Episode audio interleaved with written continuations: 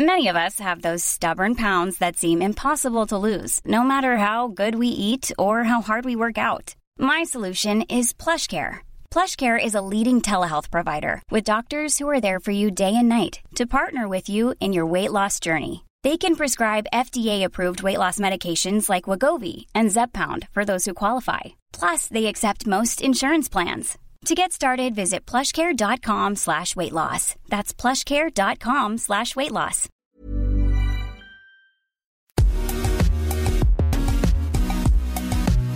Bonjour à toutes et à tous, bienvenue dans Poulain Rafut, ravi de vous retrouver pour ce nouveau numéro et je vais le présenter. C'est Arnaud Berdelet qui va présenter l'émission avec moi. Salut Arnaud. Salut Raph, merci, bonjour à toutes, bonjour à tous, merci encore à Raph de, de m'accueillir dans, dans Poulain Rafut. Poulain Rafut, vous le savez, c'est le podcast qui rafute le rugby en long, en large et en travers, celui que vous pouvez écouter dans votre salle de bain, sur votre vélo, dans votre voiture ou même dans le métro, enfin bref, partout où vous en avez envie. Je vous rappelle que ce podcast est à retrouver sur toutes les bonnes plateformes euh, d'écoute, de Deezer à Spotify en passant par Acast ou Apple Podcast. N'hésitez donc pas à vous abonner et à filer 5 étoiles à notre ami Raph Poulain, même si ça flatte pas son ego, ça remplira son frigo. De cette façon, vous recevrez chaque semaine les derniers épisodes directement sur votre smartphone. Raph, je te laisse présenter notre invité du jour, un invité quand même euh, prestigieux au regard de sa carrière longue comme mon bras et même un peu plus longue. Oui, il y a des personnes dans ma vie, euh, tu sais Arnaud, qui m'ont inspiré et avec qui j'aime échanger sur des sujets qui peuvent paraître parfois inaccessibles, des discussions sur la vie, nos échecs, nos doutes, nos espoirs, la paternité, notre rôle dans la société en tant qu'homme, en tant que rugbyman, en tant que jeune père et en tant que mari. Un exemple, Richard Esco, grand journaliste à l'équipe, passionné de rugby et de beaux mots, qui m'a fait découvrir la philosophie et que je pourrais écouter pendant des heures me parler de la vie. Jean-Pierre Rive, qui m'a permis de faire le deuil du rugbyman professionnel que j'étais à seulement 25 ans et qui m'a offert l'accès à ma sensibilité à travers l'art grâce à ses mots, son regard bienveillant et son humour.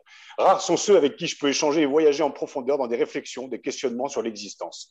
Parler de vulnérabilité à cœur ouvert, parler avec passion des mots et de leur sens, parler avec pudeur d'amour du prochain, sans le côté pompeux et religieux, et avec bienveillance, et sans rien attendre de l'autre qu'un silence qui écoute et un mot bien placé, comme une action collective où tu trouves l'autre les yeux fermés, comme une passe fluide, bref, comme une amitié. C'est aussi pour ça que le rugby me manque, cette authenticité dans l'échange. Eh bien, je le trouve de temps en temps avec notre invité. Originaire de Brive, passé par le Puy puis Gloucester avant de poser ses valises dans le Pays Basque, Dimitri Yachvili, dit le Yash, est une légende vivante de notre sport. Je pourrais vous sortir sa fiche Wikipédia avec son palmarès, mais il est bien plus que ça. Il est bien plus que son challenge européen gagné avec Biarritz en 2012 et ses deux boucliers avec le Béon en 2005 et 2006. Il est bien plus que son titre de champion avec Gloucester ou ses quatre tournois remportés avec l'équipe de France, dont deux grands chelems entre 2002 et 2012. Il est bien plus que ses 61 sélections, ses essais contre l'Angleterre et ses 373 points avec l'équipe de France. Dimitri, c'est une histoire forte, c'est une fratrie. Ce sont des origines mêlées entre la Géorgie, la Grèce, l'Arménie et la France. Le Yash, c'est un type attachant, à l'allure posée, et pourtant. C'est un homme tout aussi mystérieux que passionnant et aussi le parrain de l'association Courir, l'association pour les familles d'enfants atteints d'arthrite chronique juvénile. Bref, ça va au-delà du rugby et même s'il nous régale de ses commentaires chaque week-end de Coupe d'Europe et de tournois destination sur les antennes de France 2, accompagné bien sûr de ce bon Mathieu Lartaud et de Cécile Gray, il reste surtout pour moi ce mec avec qui j'ai joué en 2001 une Coupe du Monde avec une équipe de malades. Et il reste ce type spécial, un peu inaccessible en apparence, mais généreux comme un Corse quand il t'a à la bonne. Et malgré la distance, le temps et nos différences, il est surtout une personne inspirante pour moi et que je suis ravi, sincèrement, d'avoir comme invité dans Poulain Rafut. Salut Dimitri. Salut Raph et merci. Merci beaucoup pour l'accueil. Écoute, de rien, je suis ravi de t'avoir. Ça fait quelques mois qu'on en parle, justement, de pouvoir se, se, retrouver, de pouvoir échanger sur le rugby et au-delà. Donc, ma, ma, première question, tu es rentré de, de Dublin euh, hier, lundi, et euh, où tu avais commenté le, la victoire du 15 de France face à l'Irlande. Raconte-moi un peu ton, ton plaisir de voir l'équipe de France euh, aujourd'hui remporter et ce match là-bas, et surtout, euh, et surtout euh, voilà, ben, ça fait neuf victoires de rang. Toi, la dernière fois que l'équipe de France avait gagné, tu faisais partie de l'équipe, justement en Irlande, c'était il y a dix ans. Donc, c'est quoi ton, ton ressenti ce week-end, au-delà du commentateur, mais en tant qu'ancien rugbyman et en tant qu'ancien de l'équipe de France? Ben, mon ressenti, c'est beaucoup de, joie, beaucoup de, fierté. Hein. On a connu des années euh, vraiment difficiles là, depuis, euh, depuis 7, 8, euh, 9 ans avec euh, ces fameuses défaites encourageantes. Là, c'est des victoires qui sont, qui sont encourageantes. On retrouve une forme d'état d'esprit, d'appartenance au, maillot, de fierté, et puis surtout la gagne, parce qu'à ce jeu, il n'y a que la gagne qui compte. En France, on critique euh, beaucoup euh, les défaites, on critique beaucoup les victoires, mais quand on est passé sur le terrain et tu sais ce que c'est, il n'y a qu'une chose qui compte, c'est le, le rectangle vert et, la victoire. Donc, ça, ça me procure beaucoup de plaisir. Et puis, ça, voilà, ça fait effet boule de neige. Hein. le monde amateur est en sommeil actuellement. Et voir l'équipe de France gagner, ben, ça rebooste un petit peu tout le monde. Ça rebooste euh, les médias. À nous aussi, bien évidemment, on en profite. Les audiences euh, explosent. Et puis, on prend plaisir. On prend plaisir à voir cette équipe œuvrer sur le terrain et gagner. Justement, euh, Dimitri, Raph le soulignait, la dernière fois que l'équipe de France avait gagné en Irlande, c'était en 2011, tu y étais. Moi, ma question, elle est, plutôt sur ton ressenti, justement. 2011, tu t'approchais de la fin de ta carrière internationale. Est-ce que tu avais senti que derrière votre génération, qui avait quand même un peu tout gagné, malheureusement euh, sans cette finale de, Coupe du Monde en 2011, mais est-ce que tu avais senti qu'il y avait déjà un vide qui allait se creuser derrière votre génération? Non, pas du tout pas du tout ça. Ce genre de choses, tu ne le, tu ne le ressens pas. Euh. Bon, on, a quand même, euh, on est quand même un pays où on a beaucoup de, licenciés. Euh. alors, est-ce que c'était un manque de compétences de la part de, des staffs ou du système de jeu mis en place à l'époque ou les guerres extrasportives qui mettaient en péril ensuite la qualité et les performances des joueurs sur le terrain. Mais non, non, quand tu arrêtes, tu te dis pas que, que tu es, que tu es intouchable et que la suite va être plus difficile. Tu, tu espères, bien entendu, que, que, ça perdure, que ça continue. Malheureusement, depuis 2011, euh, 2012, ben, et ben voilà, on a connu un creux, comme beaucoup de nations ont connu. Il me semble que nous, on l'a connu un peu plus. Euh, la période est un peu plus longue, un peu plus périlleuse, euh, mais bon, ça fait partie du, sport et, c'est pour ça que je suis encore plus fier et heureux qu'on remonte la pente. Alors, avant, de parler de cette, nouvelle génération, moi, je voulais juste faire une, une parenthèse, parce que c'est vrai que euh, tu es fin analyste, quand même, ça fait quelques années maintenant que tu commentes euh, et sur Bein et maintenant sur, sur France Télé. cette génération, après, la, après la tienne, après, après la nôtre, Comment tu expliques justement ce, creux qui a duré un peu longtemps? Tu l'as dit, est-ce que c'est de la responsabilité euh, du staff? Est-ce que c'est pas cette guerre entre la Ligue et la Fédé euh, voilà, La montée des gifs, la montée aussi de beaucoup internationaux étrangers qui ont fait fleurir un peu ce, ce top 14 Est-ce que c'est aussi, ce que tu l'as connu aussi, ces calendriers à rallonge entre la Coupe d'Europe, le championnat, et quand tu es international, tu as vite fait de faire 35 euh, matchs, des joueurs comprend le joueur en forme en fait du moment, qui amène à avoir 10, 15 charnières différentes. Et tu le sais, pour gagner, il faut obligatoirement une régularité, c'est-à-dire de mettre les mecs à leur poste, de les installer. Euh, voilà, il y a une génération qui est un peu passée à travers, mais voilà, je pense que la, la responsabilité, elle est partagée, non? Bah, elle est partagée et ça s'est confirmé au mois de novembre quand tu vois que l'équipe euh, alignée à Twickenham a failli battre les vice-champions du monde et c'était pas il y a, y a, y a des années, hein. c'était euh, un an avant ce, cette Angleterre-France en finale de, de Cup. On réussit à rivaliser avec des joueurs euh, néophytes, des joueurs qui n'avaient pas connu le, le niveau international et pour certains ont connu juste 5 euh, ou 6 titularisations en top 14 et que tu arrives à rivaliser avec les vice-champions du monde, tu te dis que euh, l'après 2011, ben, il a manqué quelque chose. Forcément, il a manqué quelque chose parce que les joueurs étaient quand même expérimentés sur le terrain. Ils avaient gardé une ossature de 2011 euh, pour aller jusqu'à jusqu'à 2015 et cette Coupe du Monde euh, catastrophique en, en, 2015. Donc, forcé de constater que le staff y est beaucoup, un staff de qualité aussi euh, professionnel qui connaît le, très haut niveau, ça y fait beaucoup. Se recentrer sur des choses simples. Hein. Euh, Fabien, son staff, on a parlé d'entrée, c'est l'honneur, le maillot, la victoire, la fierté, toutes ces valeurs-là, toutes ces vertus-là qui avaient été un peu mises de côté. Donc l'édifice est plus solide, quoi. Ça semble plus solide. Qu'est-ce qui te, plaît dans cette, nouvelle génération? C'est cette génération, moi, elle me fait penser à, à notre génération. Alors, j'ai pas joué en équipe de France, mais la, la, tienne avec, avec euh, Imanol, avec euh, Titi Dussautoir, tous ces mecs qui, euh, qui ont vécu aussi la fin de l'ère Raphaël Ibanez et vous avez réussi à prendre, à prendre le pouvoir. On a la sensation justement que cette génération, aujourd'hui, elle est en train de prendre le pouvoir. Elle est responsabilisée, comme tu l'as dit aussi, par, par le staff avec des nouveaux leaders. Qu'est-ce qui te plaît justement dans tout cet amalgame, en fait, entre, tu l'as dit, le travail, le travail du staff, cette nouvelle génération, et puis une concurrence assez saine, où avant, on avait un vivier, mais on sentait pas justement ce vivier avec cette concurrence où à des postes, tu même as un choix qui est absolument hallucinant aujourd'hui. Qu'est-ce qui te plaît, toi, dans, cette équipe et tout ce qui est en train de se passer pour cette équipe de France? Ben, Ce qui me plaît, ce qui s'en dégage, c'est qu'ils ne supportent pas la défaite et qu'ils rentrent sur le terrain pour gagner. Alors, c'est des choses euh, simples à dire, mais tellement difficiles à, à mettre en place. Euh, les joueurs sont ambitieux, les joueurs, les joueurs ont l'air euh, humbles. Cette nouvelle génération a l'air d'aimer le travail et le travail en profondeur aussi, parce que travailler, tous les joueurs travaillent, toutes les nations travaillent, les clubs, tous les clubs travaillent. Maintenant, qu'est-ce qu'on y met dedans? Aller chercher les curseurs au, plus haut, euh, ne pas se contenter euh, d'être bon, mais d'être très bon, d'être au-dessus des autres. Pour l'instant, on n'a rien révolutionné, hein. attention, c'est juste remis au niveau. Le niveau qu'on a perdu il y a quelques, quelques saisons, c'est remis au niveau et il fallait forcément passer par là. Mais pour répondre à ta question, l'état d'esprit, l'humilité, euh, cet esprit d'équipe, parce qu'on fait front maintenant, il n'y a plus, euh, ce ne sont plus des individualités, mais c'est réellement un collectif. Tu changes 5, 6, 7 ou 15 joueurs sur le terrain, ça ne change rien, l'état d'esprit, et ça, c'est remarquable. Dimitri et Fabien Galtier répètent sans cesse que euh, pour engranger de l'expérience, il faut remplir la, les, trophées, l'armoire à trophées du, 15 de France. Euh, est-ce que tu crois qu'elle est capable, euh, dès cette année, euh, d'aller chercher un, titre dans le tournoi, d'aller chercher éventuellement un grand chelem? Il y aura probablement un match très important en Angleterre, même s'il ne faut pas, attention, galvauder ni l'Écosse ni le Pays de Galles à, domicile. Mais est-ce que tu la crois capable, en si peu de temps, déjà de se construire un palmarès? Euh, avant le match de l'Irlande, j'en étais pas sûr. Parce que, bon, on a joué quand même, il faut le dire, une équipe euh, faible en Italie, euh, jeune en reconstruction. Et j'attendais de voir la, confirmation en Irlande. On a quand même pas mal de certitudes avec ce, match en Irlande. Alors, je lis certains commentaires où ça n'a pas été flamboyant, où on a subi en première mi-temps, mais il n'y a pas de victoire facile en Irlande d'un point, de deux points. Ça reste une, victoire. Ça faisait dix ans qu'on n'avait pas gagné, c'est pas pour rien.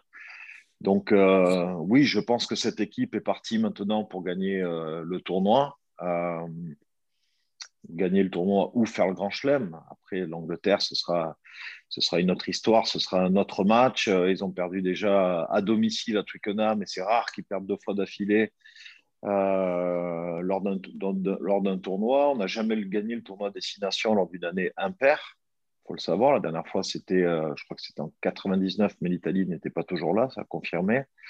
Donc c'est extrêmement difficile, compliqué. Euh, le, huis clos, je pense que ça favorise quand même les victoires à l'extérieur, hein, parce que pour être, euh, aller être au stade le week-end dernier en, en, Irlande, l'entrée des joueurs, les hymnes, ben, tu gardes quand même pas mal d'influx nerveux, tu laisses pas du, gaz avec cet aspect émotionnel. Donc ouais, c'est cette année, c'est la bonne, on va dire. Ah, ça ferait du bien. Puis d'un autre côté, ça fait euh, Fabien Galtier, déjà, ça fait un an et demi qu'il est dans le, staff. Ça fait deux ans presque maintenant, parce qu'il était dans le staff de l'équipe de France qui est parti en Coupe du Monde en, 2019. Donc, euh, on n'est pas, ça fait pas six mois qu'il a pris des choses en main. Ça fait maintenant euh, un an et demi, et ce serait bien aussi de confirmer ces neuf victoires de, de 2020 et ce beau début en 2021. Mais on va parler un, petit peu de, un petit peu de toi? Tu as arrêté ta carrière en, en, 2014 sur une relégation malheureuse avec, avec le Biarritz Olympique. Comment tu as vécu cette, cette, période à la fois? Enfin, moi, je te voyais jouer jusqu'à, ouais, je pense que beaucoup te voyaient jouer jusqu'à 36, 37 ans. Tu arrêtes à ce moment-là, tu as 33 ans, je pense. Euh, tu es de, de, septembre, si je ne m'abuse, mais tu arrêtes ta carrière, tu as 33 ans, relégué, euh, relégué mauvaise relégation. Comment tu as vécu cette, cette, période à la fois d'arrêt de carrière et aussi de voir euh, bah, le club dans lequel tu as évolué pendant plus de 10 ans être, être relégué? Bah, tu parlais de religion tout à l'heure, 33 ans, c'est l'âge du Christ, non? Donc il fallait s'arrêter à tout prix. je sais que tu l'aimes, la symbolique, je l'aime bien aussi. Euh, comment te dire? Oui, oui, je, ça paraissait un peu étrange, cet arrêt de, carrière, mais après, personne ne peut ressentir ce qu'on a, ce qu'on vit intérieurement. Euh, les gens voient 80 minutes tous les week-ends les matchs à la télé, mais il y a six jours qui se passent euh, juste avant et beaucoup de sacrifices euh, physiques, mentaux, émotionnels, euh, familiales, etc. Et quand tu fais la balance entre le plus et le moins, ben, moi, c'était logique et normal en écoutant mon corps qu'il fallait arrêter cette, cette carrière.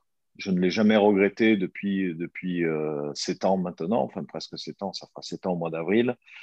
Donc, je me dis que j'ai pris la, bonne décision. Je fais la transition en commentant les matchs, donc ça me permet aussi de rester dans le, dans le milieu, dans le système, euh, la visibilité aussi, parce qu'on a beau dire que, la visibilité, on peut s'en passer, mais non, il ne faut pas se la faire à l'envers non plus. Moi, ça me permet aussi de rester voilà, au contact de ce sport qui reste quand même ma passion, qui la restera toute ma vie. Euh, donc voilà, c'était vraiment une prise de conscience que voilà, j'en avais assez. Physiquement, si c'était dur, j'avais un genou qui tirait de, plus en plus et je ne me revoyais pas reprendre les outils, repartir sur le chantier. Dimitri, on parle souvent de la petite mort du sportif. Alors, on sait que tu avais quand même déjà bien anticipé, puisque encore en activité, tu avais commencé à, commenter hein, sur, sur Bein Sport avec notre ami Rodolphe Pires, qu'on salue au passage parce qu'on se marrait bien à vous écouter quand même, faut le dire. Euh, Est-ce que tu l'as ressenti, toi, cette petite mort du sportif? Bien sûr. Tu l'as pris en pleine gueule de façon un peu grossière? Ah bah tu l'as pris en pleine gueule. Alors moi, je l'ai, je l'ai, comme je te disais, j'ai pris ma décision. Ça venait de moi parce qu'il me restait même une année de contrat, euh, donc je l'ai prise euh, de ma propre décision. Mais forcément, c'est, elle n'est pas petite. Hein. c'est une mort. Hein. c'est une mort intérieure. Ce, manque d'adrénaline que tu as tous les week-ends, ces shots d'adrénaline que tu ne connais plus dans ta vie de tous les jours, à part quand tu connais le bonheur de la paternité, tu ressens des, des émotions profondes. Mais ce que tu vis sur un terrain, tu peux pas le vivre dans ta vie de tous les jours. Donc forcément, la petite mort, elle était présente, l'esprit d'équipe, se retrouver dans le vestiaire tous les jours, la déconnade au quotidien avec les copains. Nous, en plus, on vivait quelque chose de fort parce qu'on a vécu euh, dix années ensemble ou douze pour certains euh, dans le même club. Donc c'est très fraternel, très familial. Et, et à un moment donné, tout ça s'arrête. Donc forcément, il y a cette cette reconstruction, cette renaissance, mais d'abord, il faut accepter que ben, ta carrière s'arrête. Donc, ça veut dire que, que la reconstruction est, primordiale à ce, à ce moment-là. Oui, on a eu l'occasion d'ailleurs d'en parler lors du départ de précipité de, de Domi voilà, il, y a, il y a quelques mois maintenant. Je me souviens d'une grosse discussion qu'on avait eue avec Dimitri avant d'aller voir d'aller voir euh, Christophe justement avec quelques anciens. Et c'est vrai que c'est un sujet, bon, vous savez, moi qui me, qui me tient vraiment à cœur. Et, euh, et euh, je pense qu'il y a des actions, et on en a parlé avec Dimitri, des actions à mener sur la prévention, sur justement parler de cette fameuse petite mort où il y a une reconstruction à la fois physique, mentale. Et quand je dis spirituelle, ça n'a rien à voir une fois de plus avec le côté religieux, mais de retrouver sa place aussi en tant qu'homme dans la société. C'est pour ça que j'ai dressé un peu un portrait un peu, un peu spécial de Dimitri. C'est nos échanges qu'on peut avoir, c'est savoir un peu ce qu'on veut laisser aussi, la transmission qu'on veut laisser aussi à cette nouvelle génération qui arrive, qui est hyper professionnelle et aussi de les, euh, voilà, de les préparer. Même notre génération, il y a encore quelques mecs qui jouent de notre génération, c'est de les préparer justement à cet après pour pouvoir, euh, pour pouvoir euh, ben voilà, atténuer, je dirais, cette petite mort, cette forme de toute puissance qu'on peut avoir sur le terrain. C'est voilà, il faut,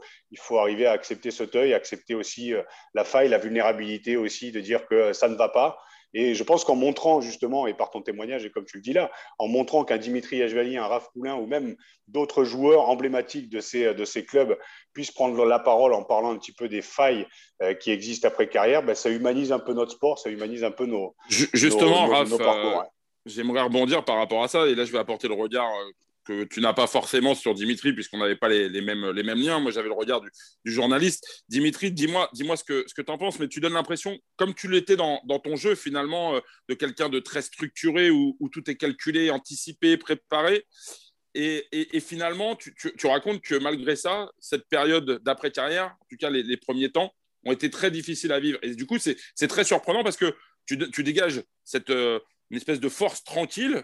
C'est vrai que pour devoir agacer, c'est quand même euh, plutôt rare. Sur un terrain, j'ai rarement vu euh, un Yashvili dégoupillé. J'ai toujours vu un Yashvili. Euh... Bon, alors, j'ai peut-être pas vu tous tes matchs, mais. À part contre le stade, à part contre le stade, à part contre le stade ouais. ouais. on en reparlera un peu plus tard dans l'émission.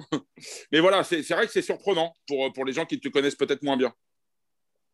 Ben, parce qu'il y a le masque. C'est-à-dire, quand tu es, euh, es, en pleine carrière, tu, tu, tu, tu mets ton masque. Moi, euh, en plus, en tant que buteur, je pouvais pas. Euh, enfin, je pouvais pas disons que j'ai dû me couper de mes, de mes émotions. Hein. Il fallait rester euh, froid, il fallait pas ressentir de, de, de peur, de gêne. Tu sais, quand tu es face au ballon, le dernier coup de pied dans les derniers instants qui peut faire gagner ou faire perdre ton équipe, ta ville ou ton pays, émotionnellement, ce sont des, des charges qui sont très, très difficiles à, à, à accepter. Et c'est pour ça qu'il fallait créer une, une, sorte de bulle pour que tout rebondisse. Parce que si à ce moment-là, euh, tu as l'empathie de ressentir, euh, ne serait-ce qu'un regard de ton coéquipier, Il n'y avait même pas besoin de parler en disant putain, il faut que tu la mettes celle-là parce que plus le, public qu'il y a dans les stades, plus les téléspectateurs, tu ressens beaucoup de, beaucoup de pression et le, sac à dos émotionnel est encore plus lourd. Donc, si à ce moment-là, j'étais proche de mes émotions, j'aurais tapé un coup de pied de, 10 mètres et j'aurais pas pu frapper euh, pleinement.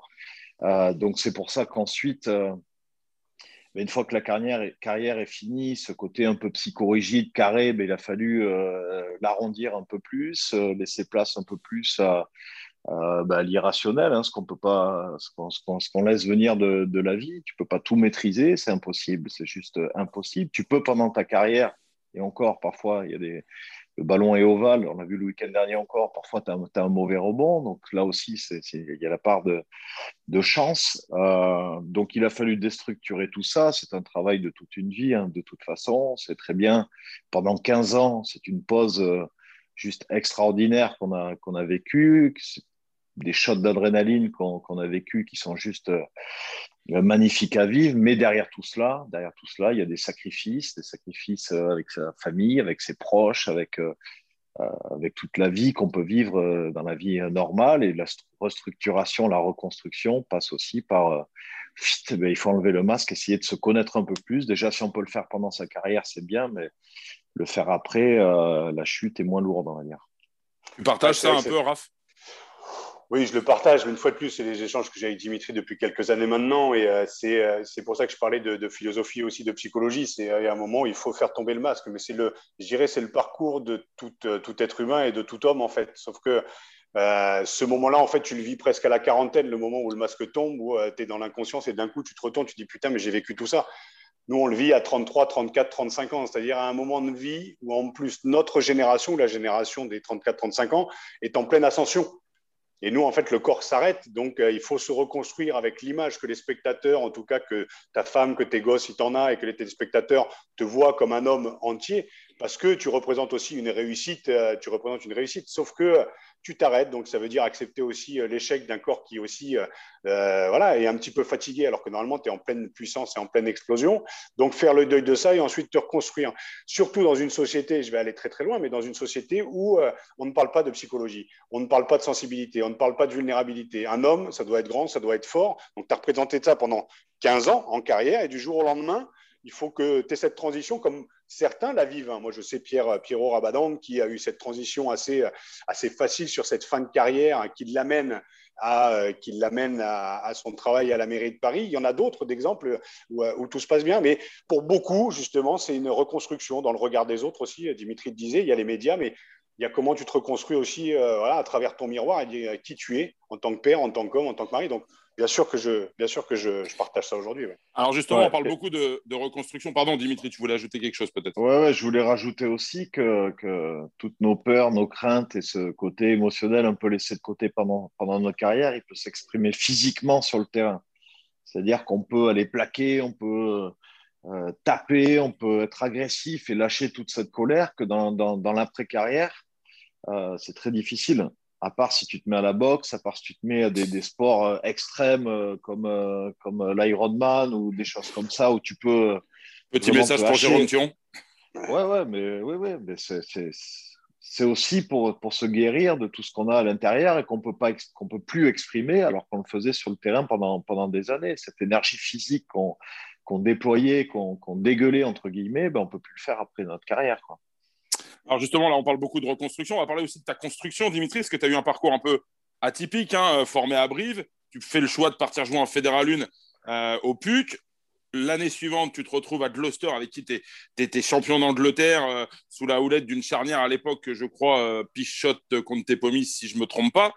Est-ce que c'était voulu? Est-ce que c'était préparé? C'était dans ta construction? Ou est-ce que finalement, c'était le fruit un peu d'opportunités, mais ces expériences ont dû être extrêmement riches et, t'ont permis justement, dans la foulée, de devenir le joueur que tu as été euh, alors prévu, non, c'est pas c'est pas prévu, c'est arrivé comme ça. J'ai fait mes classes à Brive euh, dans, l'école de rugby jusqu'à l'équipe euh, l'équipe première en 99, les premiers matchs.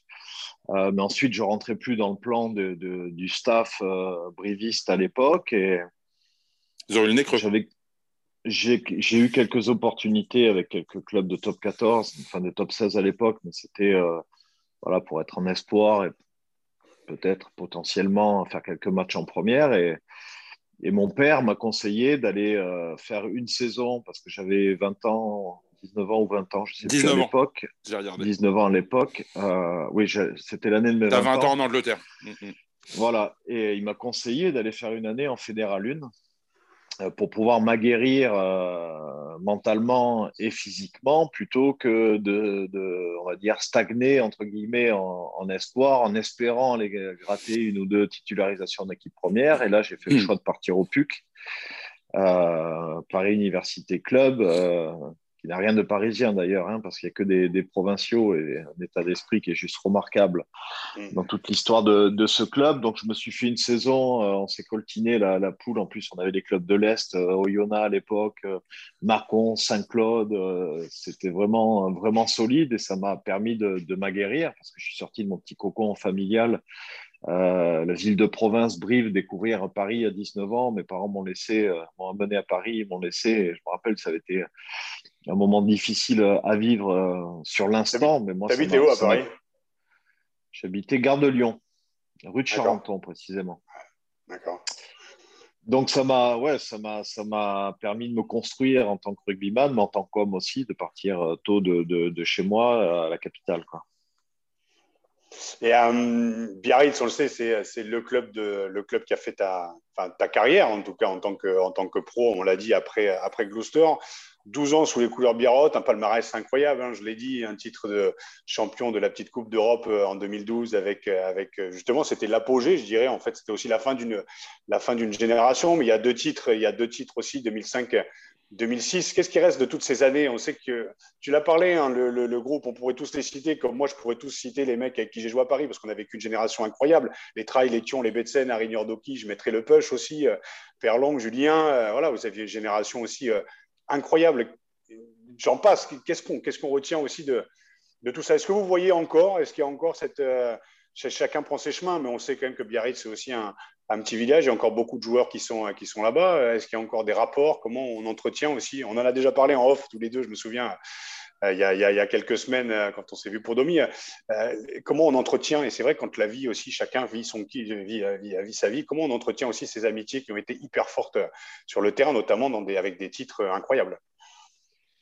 Bah, Comment on l'entretient? C'est vrai, comme tu l'as dit, on, a tous eu du mal à quitter le Biarritz et le, le Pays Basque, c'est à y vivre c'est quand même très agréable. On est, voilà, Jérôme habite à quelques kilomètres de, chez moi, euh, Emmanuel aussi, euh, Damien Traille, Benoît Auguste, Julien Perlon. Donc, on ne se voit pas toutes les semaines, mais euh, voilà, la proximité fait que bah, de temps en temps, on se retrouve pour un café, on entretient, on entretient tout ça. On a toujours plaisir, même si je, je, regrette toujours de ne pas pouvoir se voir un peu plus et, et aussi de parler de ces vulnérabilités parce que parce que l'après-carrière, comme on l'a dit tout à l'heure, est difficile, mais nos liens qui ont été créés sur le terrain, euh, ben forcément, euh, on sait très bien tous que si un jour il y en a un qui est dans la difficulté, on sera tous là pour l'aider, c'est clair et net. C'est déjà, déjà beaucoup. Hmm. Dimitri, on parle de, Biarritz, on va forcément parler un peu du Stade français. Il y avait une petite rivalité à l'époque. On va revenir sur l'année 2005, euh, année marquante, hein, d'abord en Coupe d'Europe. une défaite pour le BO après combien 72 minutes d'arrêt de jeu. Euh, avec, euh, avec cet essai de, de Filou, de, Christophe Dominici. Et puis, la finale du top 16, retrouvailles, le Biarritz Olympique euh, face au, Stade français. Raconte-nous un petit peu comment vous aviez préparé votre revanche. Parce que je me rappelle quand même de ce début de match, cette touche un peu cafouillée, et bim, bam, boum, c'était parti. Et je crois que vous aviez, non pas préparé cette bagarre, mais notamment au soir de la finale. il avait préparé. Bon, enfin, on va demander à Dimitri, mais euh, au soir, de la au, soir du, match perdu en Coupe d'Europe, euh, je crois qu'il y avait une petite réunion où euh, c'est peut-être ce soir-là que, que cette finale s'était gagnée, non? Ah Ouais, tu sais, bon, déjà, quand tu joues une finale, la motivation est toute trouvée. Tu vas chercher le, Graal et tu n'attends qu'une chose, c'est de, de, monter ces, ces, marches du Stade de France, d'aller chercher le, le, bouclier. Donc, la motivation était là. Après, on sait très bien, le Stade français à l'époque était la meilleure équipe avec le, Stade toulousain. Nous, euh, il y avait Bourgoin aussi. Euh, donc il y avait pas mal de, grosses équipes, mais le, le, Stade français faisait partie des grosses écuries. Bien évidemment, cette euh, demi-finale perdue au Parc des Princes, on l'a eu en travers. Déjà, je pense que c'était envers nous-mêmes, hein, parce qu'on a mal géré les derniers instants de, cette rencontre. Domi marque cet essai extraordinaire, mais, mais, mais c'était mérité aussi quelque part parce qu'il est mieux fini ce, match. Il y avait eu des gestes quand même qui étaient euh, un, peu, un peu rugueux à la, limite. Et, comme je te disais, il a fallu chercher des prétextes aussi pour se motiver encore plus. Alors bien évidemment, on va pas se la faire à l'envers et ça toutes les équipes. Euh, d'ailleurs, le premier match de championnat euh, suite à cette finale, on peut en, on peut en parler aussi. Ils étaient venus nous battre. On appellera Mathieu Blin et Benoît Auguste voilà, avec des intentions de, faire mal. Euh, j'étais capitaine ce jour-là, Domi aussi. À un moment donné, je suis allé le voir en lui disant Bon, c'est bon, on a compris, vous êtes venu pour ça, c'est fait. Euh, qu'est-ce qu'on fait? On continue encore ou on arrête? Il me dit Non, c'est bon, là, c'est fini. Finalement, ils avaient gagné. Ils n'avaient pas récupéré le Brennus ce jour-là, mais ils avaient gagné pour, la première, pour le premier match. Donc, pour revenir à la finale, oui, on s'était préparé, on était revanchards envers nous-mêmes, envers eux. Il y avait eu des, voilà, des, gestes, mais comme nous aussi, on était une équipe aussi agressive. On avait dit, ben, si euh, la première touche, euh, Bibi passe encore le bras pour empêcher le, sauteur ou le lifter de, de, bien se dérouler la touche, eh ben, il va falloir y aller. Quoi, hein. Stade de France ou pas Stade de France, finale ou pas finale, euh, c'est parti. Quoi. Donc c'était euh, la, source de motivation supplémentaire. Il y avait eu un supplément d'âme euh, dans, les, dans les derniers instants, dans euh, les prolongations. il me semble qu'on était quand même mieux mentalement, physiquement. Et c'est peut-être là qu'on a, qu'on a réussi à, l'épuiser, ce qu'on avait préparé durant toute la semaine. Oui, je pense en plus on sortait d'une finale perdue contre, contre Toulouse. Et, Déjà après prolongation, Raph. Après prolongation, ouais, carrément. Et c'est vrai que ce match, cette demi-finale de Coupe d'Europe gagnée dans les arrêts de jeu des arrêts de jeu, la 89e quand même, tu la gagnes. Je pense que c'est d'ailleurs ce jour-là où les arbitres internationaux ont décidé d'arrêter les matchs à la 80e parce que euh, parce que c'était euh, non, non, pas une imposture, hein, c'était pas volé comme le disait Dimitri, mais bon, pour nous c'était euh, c'était un moment un moment hyper fort. Dimitri, je voulais revenir moi sur ta carrière internationale. Euh, comme je disais dans le portrait, euh, on se souvient des matchs euh, contre l'Angleterre et puis voilà, enfin tous les exploits que tu as pu que as pu vivre avec cette équipe de France. Et, derrière, il y a cette finale en 2011 perdue contre contre contre les Blacks. Est-ce que c'est l'apogée de, ta carrière? Et je ne vais pas dire on est dans l'intimité parce que tu connais le monde des médias et je ne vais pas te retourner le cerveau en disant on est contre nous, pas du tout. Mais il s'est passé quelque chose là. Est-ce que c'est aussi cette prise de pouvoir que les joueurs ont eue? Euh, qu'il est nécessaire d'avoir aussi ce supplément d'âme dont tu parlais, que les joueurs aussi ont, eu lors de cette demi-finale en 99. On sait que ce là a été mis, un petit peu de, côté, mais il y avait du caractère dans cette équipe en, 2011. Est-ce que tu peux nous en dire un peu plus de ce, moment euh, particulier euh, pour toi et puis pour bah. vous aussi, malgré la défaite?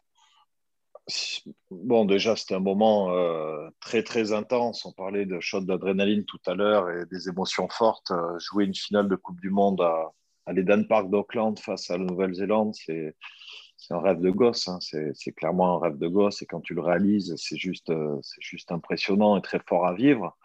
Après, euh, bah, les gens ont découvert à ce moment-là que les joueurs prenaient le pouvoir. Mais c'est dans toutes les équipes euh, qui gagnent ça se passe comme ça. Tu parlais de 99, euh, ça s'est également déroulé de la sorte. Euh, si on passe au foot, j'étais pas dans l'équipe, mais en 98, tu as l'impression que les joueurs ont repris aussi. En 2006, lorsqu'ils ont atteint la, finale euh, de Coupe du Monde face à l'Italie, bon, avec tous les joueurs qu'il y avait sur le terrain, c'est pas une surprise si on dit que les joueurs ont pris le pouvoir, et c'est normal. Meilleurs entraîneurs, ils sont sur le terrain, quoi. Hein. ça, c'est clair et net. Il y a la hiérarchie du terrain. Bien entendu qu'il y a la hiérarchie de l'entraîneur et on n'a pas manqué de respect à Marc Lièvremont et son staff euh, pendant la coupe, du Monde 2011. Bien au contraire, je pense que tout le monde était quand même content et heureux d'arriver en finale de Coupe du Monde et à échouer à, un petit point. On a juste fait notre travail, si tu veux, de, joueurs responsables qui sentaient que le début de la compétition était plus que moyen, où on se qualifie euh, Riquera contre avec cette défaite face au Tonga et, heureusement qu'ils n'ont pas pris le, bonus, que nous, on a réussi à prendre le bonus défensif, sinon on était, on était plus qualifiés. Mais c'est pas une surprise hein, dans toutes les équipes. Euh, et tu l'as connu au Stade français aussi, il y a des années où c'était en autogestion. C'est peut-être là d'ailleurs où vous avez, été le meilleur, vous avez réussi à, trouver cette force et cette énergie au sein de l'équipe. Donc, quand tu le vis, si tu veux, de l'intérieur, il euh, n'y a rien d'anormal. quoi. Dimitri, justement, tu, soulignes le fait que les meilleurs entraîneurs sont, sont les joueurs. Euh, moi, je vais souvenir justement après cette Coupe du Monde, discussion avec des, des, des, confrères hein, de, de, presse écrite et, de radio, où j'avais fait le pari que tu deviendrais entraîneur. Bon, une fois de plus, je me suis bien vautré. Euh, pourquoi ne pas avoir tenté cette, expérience? On avait le sentiment que, que tu avais tout pour, pour réussir ce, ce challenge. Parce que j'avais un, j'ai un trop plein, si tu veux, de quotidien rugby, 7-7, 24-24 de, de, rugby, penser que rugby. Et je, je, je sais, je sens que pour l'instant, c'est pas le moment de, devenir entraîneur, même si, euh, voilà, ça reste ma passion, même si j'adore toujours, euh, euh peut-être autant qu'un entraîneur, décortiquer le jeu d'une équipe, l'aspect tactique, technique aussi, mental, la préparation mentale d'une équipe, c'est quelque chose qui me, qui me passionne, mais voilà, j'ai pas en plus, j'ai pas passé mes diplômes, mais je, je, je me vois pas pour l'instant me relancer dans un quotidien rugby. Ce rôle de consultant euh, me convient parfaitement. J'aime l'exercice, j'aime partager mon expérience essayer de d'être assez clairvoyant le plus possible euh, à l'antenne. Donc voilà, on ne faut jamais dire jamais. Pour l'instant, c'est pas dans mes, dans, dans mes options. Maintenant, on ne sait pas de quoi demain sera fait. Quoi. Le dernier consultant de France Télévisions, il est devenu sélectionneur, hein, Dimitri. Allez. Je sais. je sais. je, dis, ça, je dis rien. Hein. Les deux derniers consultants. Les deux derniers, parce que Rafa aussi. Donc, on est les prochains entraîneurs avec Vincent Clair, ouais, après la Coupe du Monde 2023. Ah, c'est générationnel, vous arriverez au bon moment. Comme tu dis, tu as été consultant et tu es consultant. Tu as été consultant sur Bean et euh, maintenant tu es sur, euh, sur France Télé. Comment tu t'y es, euh, es préparé? Parce que dans l'inconscient collectif de, beaucoup de supporters, c'est vrai, tu as beaucoup de joueurs qui passent à la télé, qui, euh, voilà, qui deviennent consultants. Après, c'est un, un, vrai métier. Moi, ça fait huit ans que je suis sur Eurosport. Je dis pas que je suis meilleur qu'au début, mais ça demande une formation, ça demande, comme tu dis, avoir une certaine appétence, comme le dit euh, ce bon Arnaud Bordelais, une appétence pour ce genre de métier aussi, euh, d'avoir envie de partager sa passion. Comment ça t'est venu, toi, et comment tu t'es formé aussi? Est-ce qu'il y a, une, il y a une, pas une formation particulière, mais par rapport à la communication, par rapport à son image. Euh, comment tu l'as, comment es rentré justement dans ce, dans ce métier?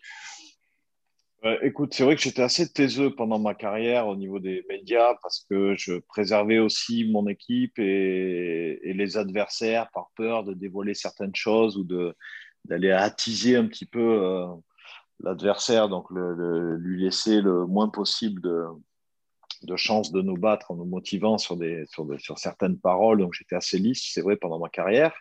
C'était pas du tout prémédité. Euh, j'ai travaillé beaucoup, je travaille toujours beaucoup euh, ben pour, euh, pour essayer d'aller de, chercher encore plus en, profondeur. J'ai pris des cours de média training aussi, d'apprendre à parler devant une caméra à la fin de ma carrière.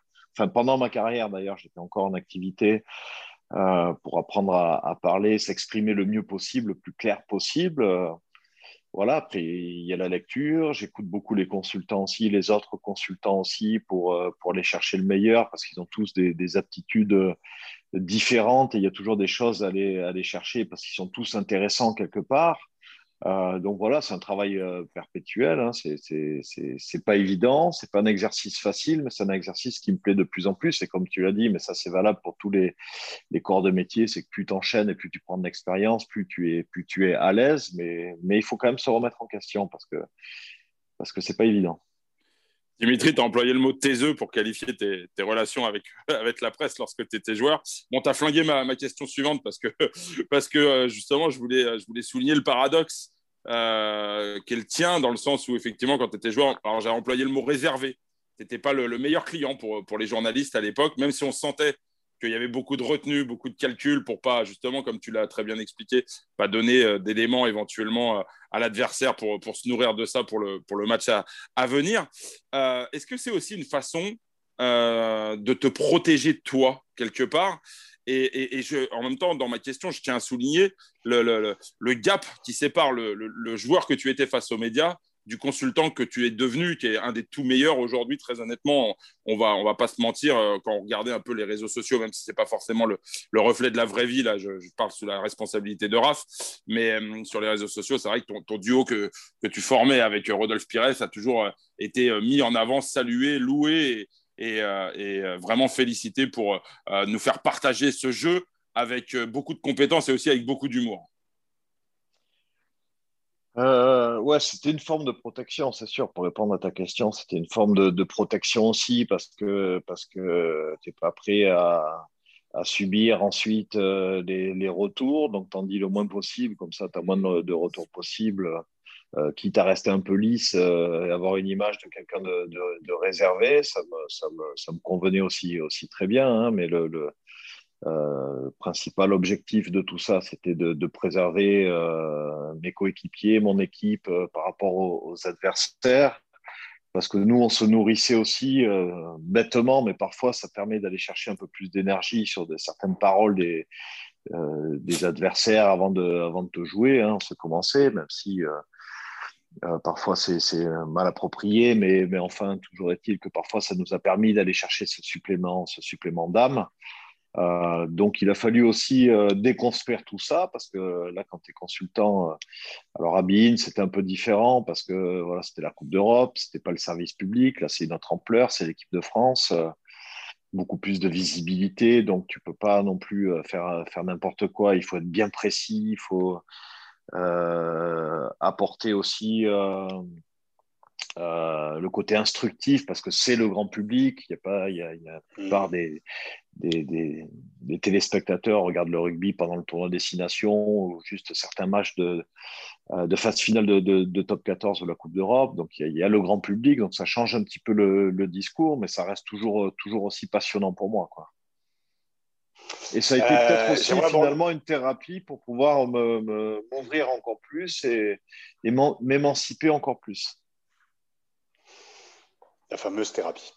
Euh, ouais, juste, j'aimerais aborder avec toi une thématique moi, qui me tient à cœur. Il y a beaucoup de, il y a beaucoup de sportifs euh, qui, euh, voilà, qui s'impliquent dans des associations euh, d'anciens et de joueurs aussi actuels.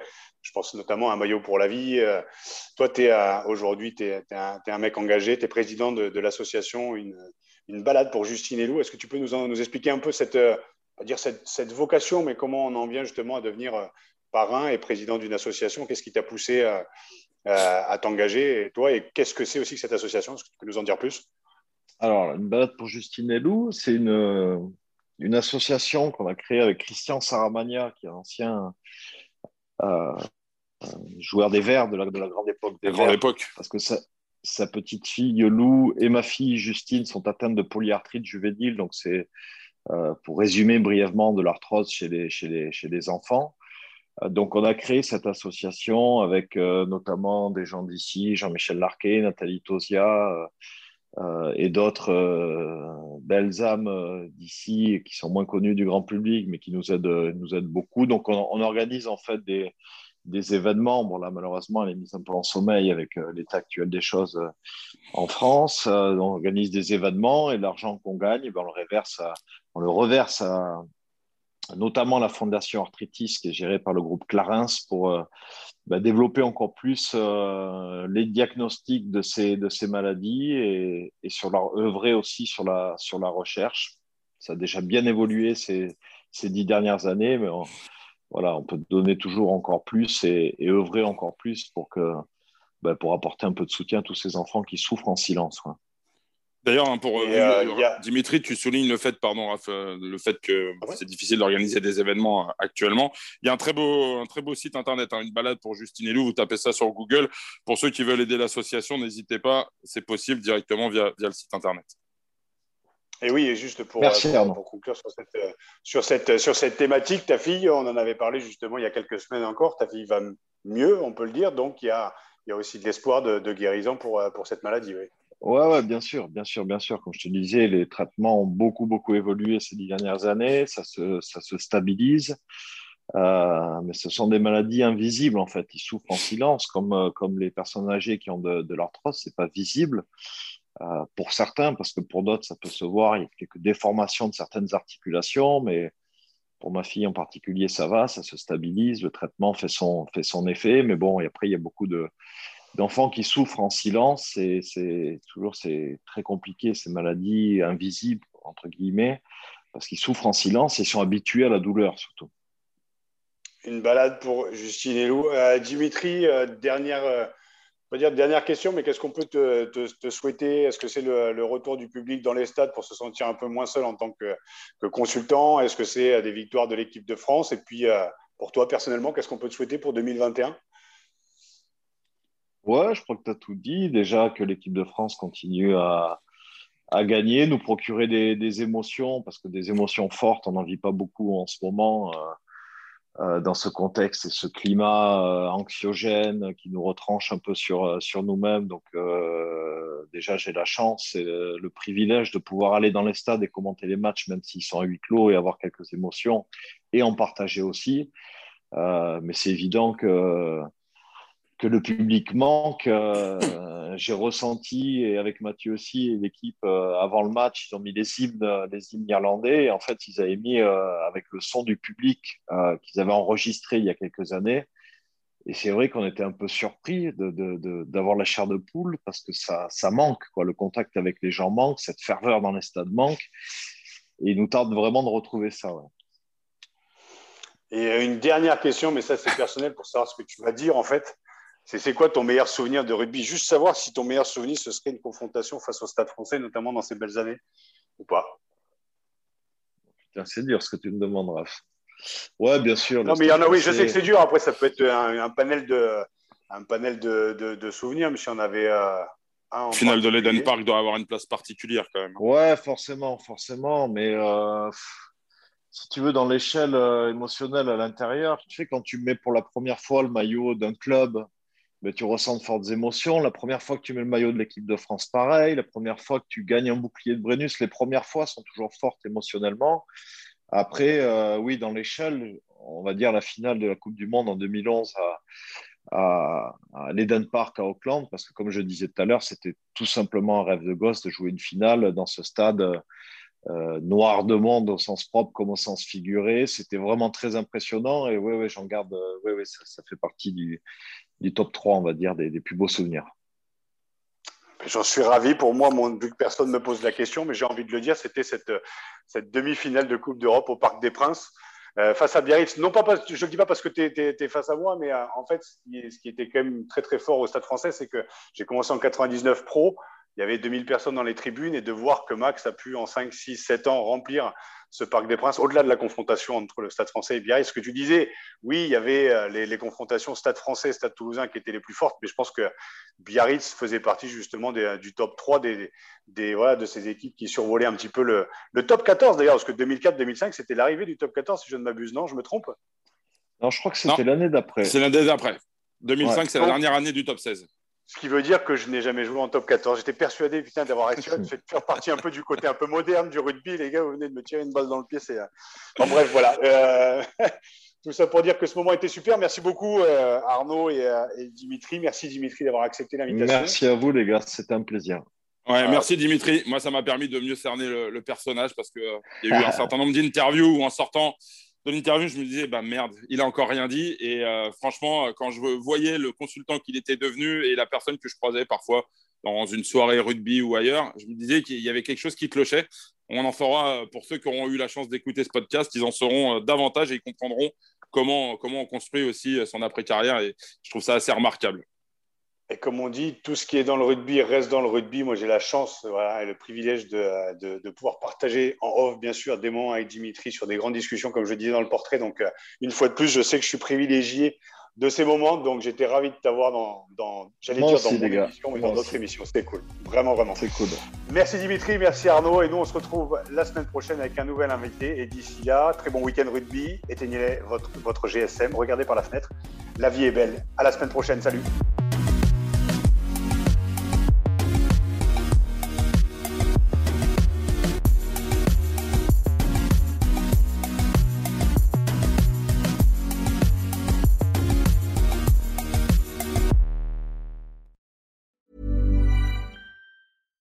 Mom deserves the best, and there's no better place to shop for Mother's Day than Whole Foods Market. They're your destination for unbeatable savings, from premium gifts to show-stopping flowers and irresistible desserts. Start by saving 33% with Prime on all body care and candles. Then get a 15-stem bunch of tulips for just $9.99 each with Prime. Round out Mom's menu with festive rosé, irresistible berry chantilly cake, and more special treats. Come celebrate Mother's Day at Whole Foods Market.